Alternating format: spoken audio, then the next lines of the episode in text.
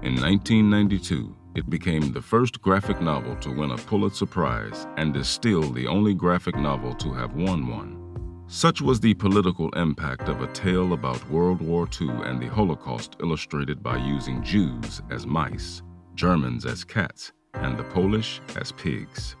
Based on interviews the creator of the book, Art Spiegelman, conducted with his father, the graphic novel recounts the impactful and intimate account of how his father survived the Holocaust.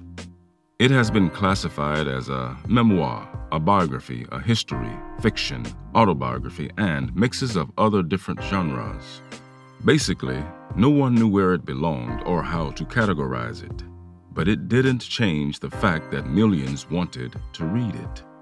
It was one of the first graphic novels to receive significant academic attention in the English speaking world and is still regarded as one of the best in the category of comics. With a surname as Spiegelman, which literally translates to Mirror Man, Art Spiegelman seemed destined to create art that forced people to face their emotions, even if it wasn't what he initially set out to do. Welcome to House of Words a podcast about writers, authors, and the art of illustrating history. I am your host, Jason Moore Hardin, and today we're talking about Art Spiegelman's Maus.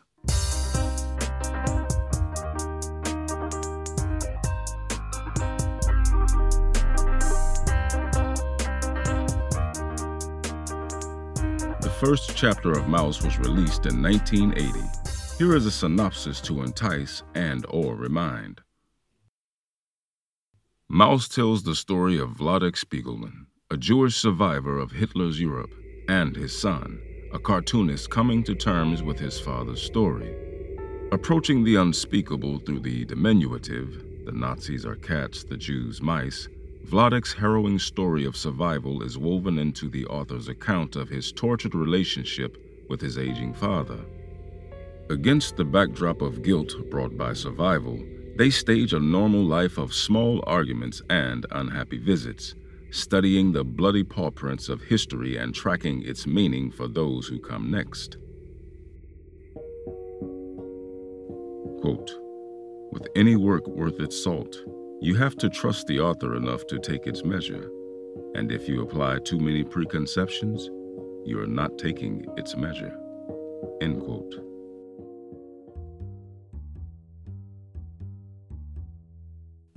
Art Spiegelman was born Itzhak Avraham Benzev on February 15, 1948, in Stockholm, Sweden, to Polish Jewish Holocaust survivors Vladek Spiegelman and his wife, Anya. Before Art was born, the Spiegelmans had another son, Richieu. During the Holocaust, Vladek and Anya sent Richieu to live with an aunt, where they believed their child would be safe. In 1943, four years before the birth of Art, the aunt poisoned herself, Richieu, and two other young family members to avoid capture by the Nazis. After the war, not able to accept the fact that their son was dead, the Spiegelmans searched orphanages all over Europe in hopes of finding him. They were ultimately forced to face defeat after a long search proved fruitless. In 1951, when Art was three years old, he and his parents immigrated to the United States where they settled down in Queens, New York. During his youth, his mother would occasionally mention Auschwitz and some of her experiences there. On the other hand, his father, Vladek, nearly refused to have Art know anything about it. Due to his apprehension, Art wouldn't know the full story of his parents until he was older. He had on occasion heard them mention that they had lived through the war, but nothing concrete, and it was often mentioned in passing. His parents would say things like, We're going to stay with Ulick, and Ulick, I helped him very much when we were in the camps, and we'll go stay with him for a while. But that was the extent of it. Art, being a bright child, became aware early on that his parents and the other Jews they were friends with seemed to have a sort of fraternity and that there was a lot to learn from them. When Art was approximately 10 or 11 years old, he and his mother were going to a store in Queens. Anya, his mother, felt a desperate need to urinate and was contemplating whether or not they should turn around and head back home. Finally, she decided that it was best to go back home, and on the walk back to the store, she told Art how during the war, in the camps, they had designated times when they were allowed to urinate. If there was a need to go outside the designated hours, one had to be a little imaginative because if you were caught urinating when you were not permitted to, the Nazis could beat you severely or even kill you. So if it was deemed necessary to take the risk, the other women would form a casual circle around the one who had to pee to avoid being seen by the guards. But that story, like most of the stories that Art had heard as a child, were told to him without context or background, something that would understandably mostly serve to terrify him. But with this feeling of unease also arose fascination, a fascination he would allow himself to explore when he decided to begin writing Maus. As stated earlier, Vladek refused to tell his son nearly anything when Art was a child. But as he became a young adult and asked him questions, he would be more willing to share his experiences.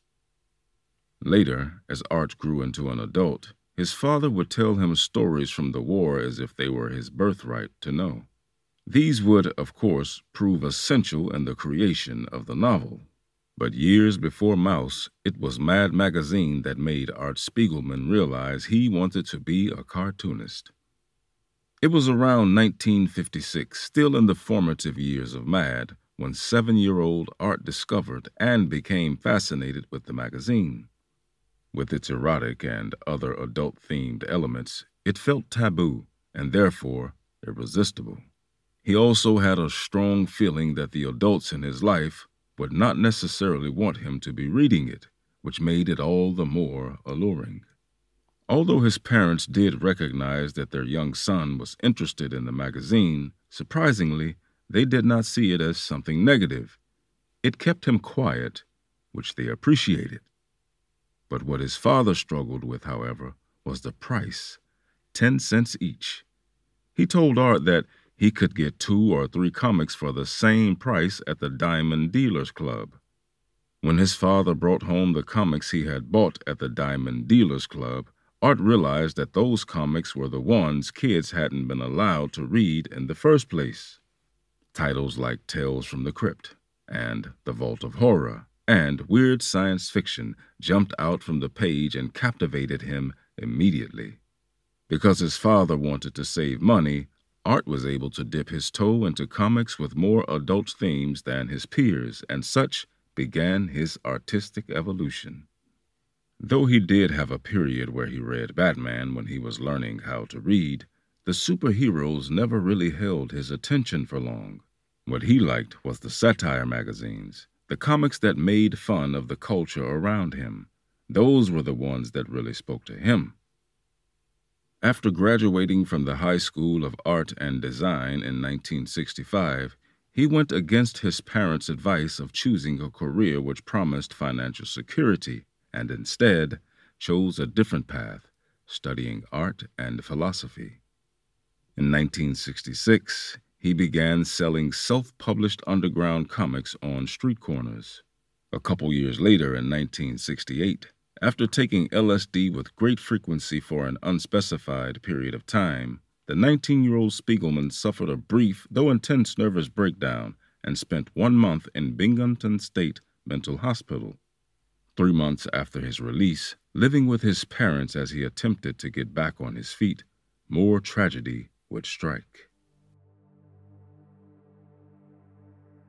On May 21st of the same year, sometime after the death of Art's uncle, his mother's only surviving brother, Anya Spiegelman committed suicide. Art came home late that day, as he had been with his girlfriend, a girl his parents did not approve of. It would be his father who'd find his wife dead. She emptied a bottle of pills and slit her wrists. She left no note. His mother's death naturally had a tremendous impact on him, and it would be a guilt he'd carry with him for a long time, and one he explored in his piece, Prisoner on the Hell Planet, a case history which he also included in Maus.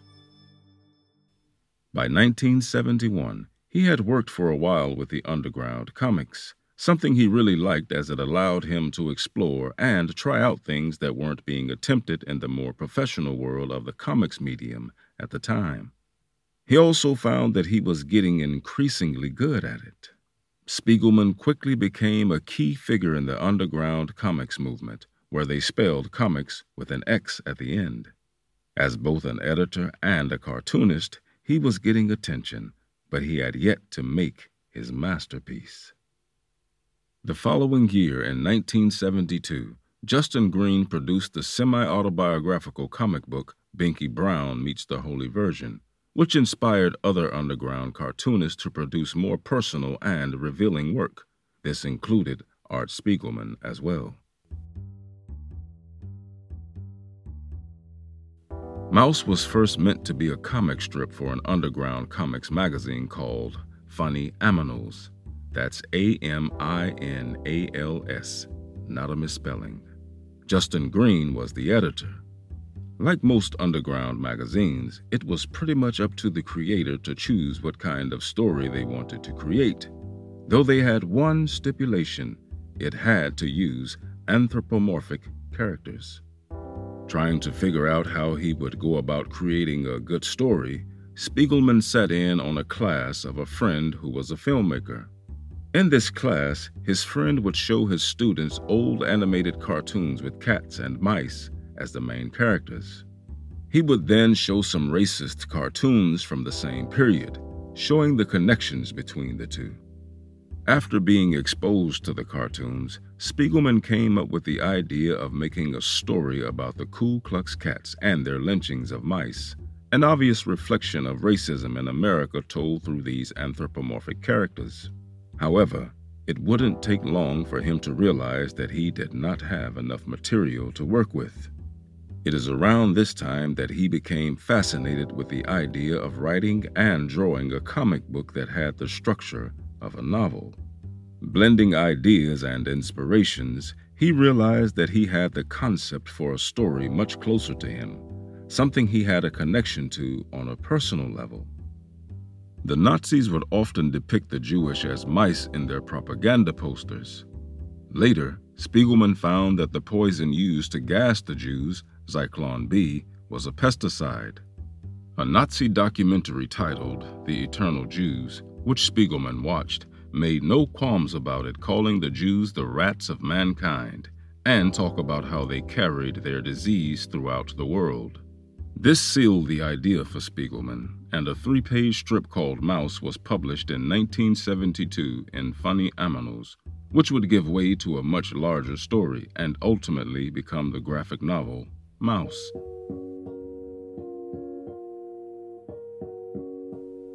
Quote, some reviewers wanted less, some wanted lots more, some wanted lots more of something else, but these strips are exactly what they are. End quote.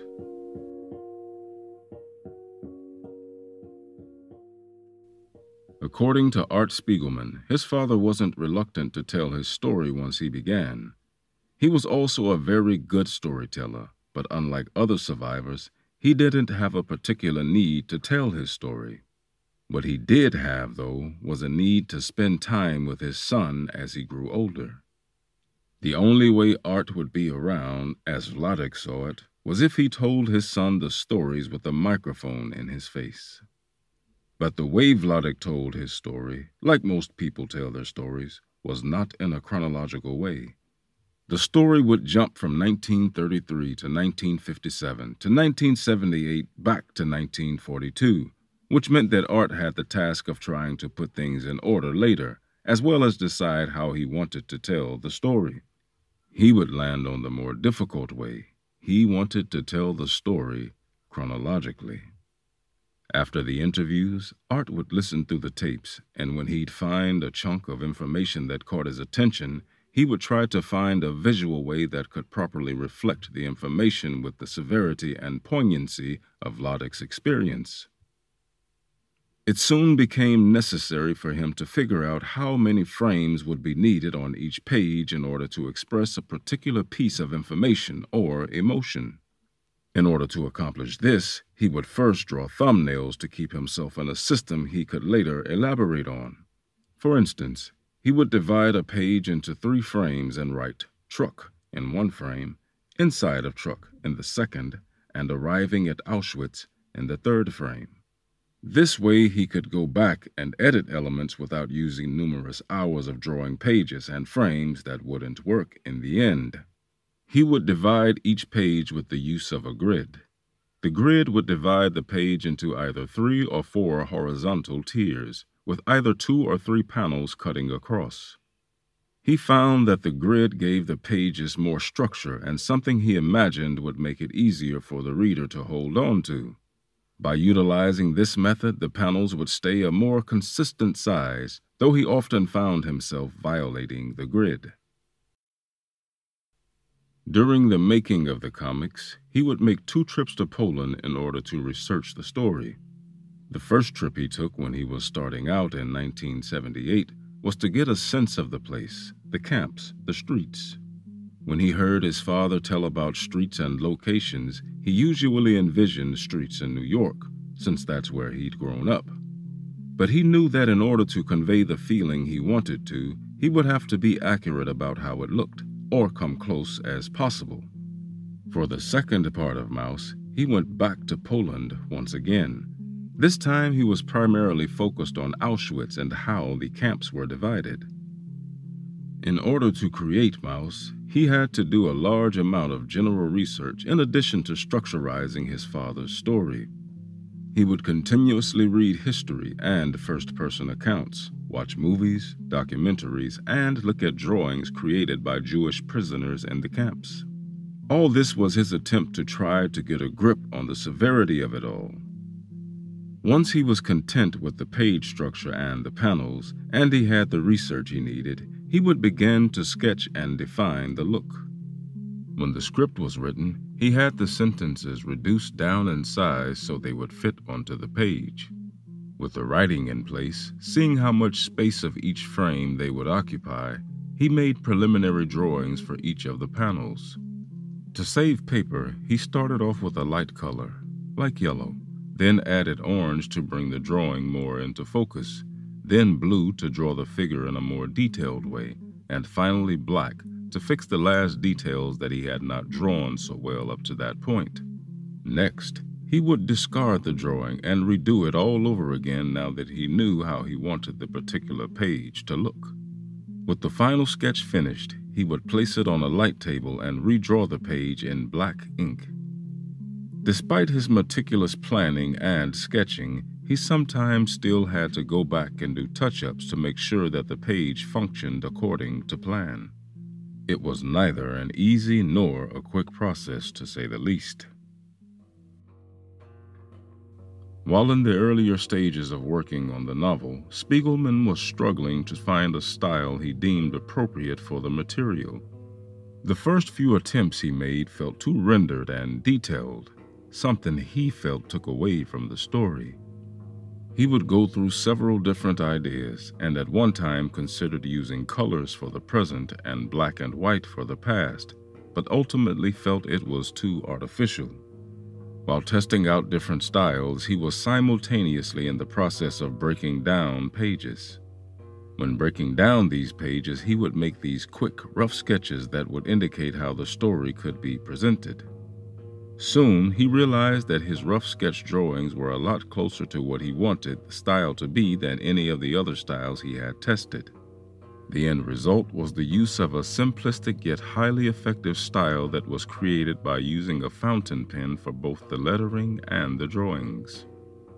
Veering from what is usually the norm in comic books, the book was printed the same size as it was drawn. From 1980 up to 1991, Art Spiegelman serialized the comic as inserts in Raw, an avant garde comic and graphics magazine published by himself and his wife, Francoise Mouly. In 1986, a collected version of the first six chapters was released and garnered mainstream attention. In 1991, a second volume with the remaining chapters would be published, completing the story. As the novel gained momentum, he was fond of reading the different reviews from different countries, particularly because the focus would be on different elements. In England, he found nippity anti Semitism in the reviews, something that never reached the surface but nonetheless was obvious and prevalent in the subtext. Germans seemed to focus more on it being a comic book, seeming to avoid the story it was telling. Upon visiting Germany, he was asked if he thought it was in bad taste to tell a story of the Holocaust in the comic format. He answered by saying, No, I think the Holocaust was in bad taste. In Italy, he found that they often went off on strange philosophical tangents in the reviews. Then on to France, a country that has embraced the comic on a much larger scale than most other countries. They first commented about the drawings then focused completely on the writing and about how Spiegelman had a good ear for dialogue. Even the reviews in smaller French papers seemed to hold more knowledge about the medium of comics and would give more in depth reviews than most major papers from other countries. Though the novel was highly successful in many countries, including England, France, Germany, and Italy, it was less so in Scandinavia and Japan. Japan, in particular, has its own comic book style, and the mouse novel did not resonate there. Likewise, the Israeli version did not resonate in Israel. According to Spiegelman, they made a mess of the translation, which could explain some of the reason to why it failed there. Maus was and is a difficult book to categorize, so much so that Spiegelman had a small tussle with the New York Times when they didn't know if it should be on the bestseller list as fiction or nonfiction. Apparently, one editor joked that they should go to Spiegelman's house and knock on the door. If a mouse answered the door, it would be placed in the nonfiction section. In the end, the book wound up on the fiction list. There is something to be said concerning how the graphic novel is a more intimate medium than the prose novel. In a traditional prose novel, several writers use the same fonts, though the words differ. But with a graphic novel, and this one in particular, Spiegelman wrote each word and drew each panel and page in the style of his choosing. The emotions running through him at the time are all reflected on every panel of every page. While this is certainly true for prose writers as well, the prose writer doesn't draw each word of a book. These personal elements are without a doubt very relevant in the experience of the piece and might therefore result in a more intimate experience for the reader. The success of Maus has made Art Spiegelman a household name in the world of literature and continuously winds up on lists of must read comic books.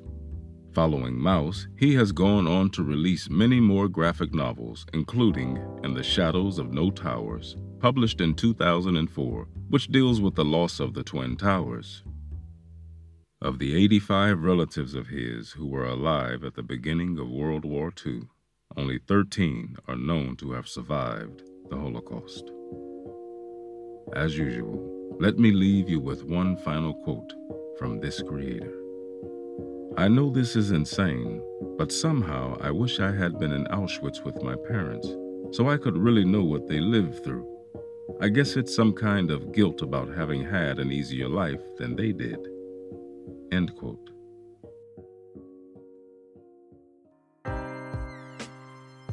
Thank you for listening. I hope you enjoyed this episode and will spread the word about the podcast. Once again, I have been your host, Jason Nemore Hardin. I, along with the creators of this podcast, kindly ask that you please consider helping to make this show easier to produce and more frequent by contributing on our Patreon page at patreon.com slash house of words. Until next time, keep turning those pages.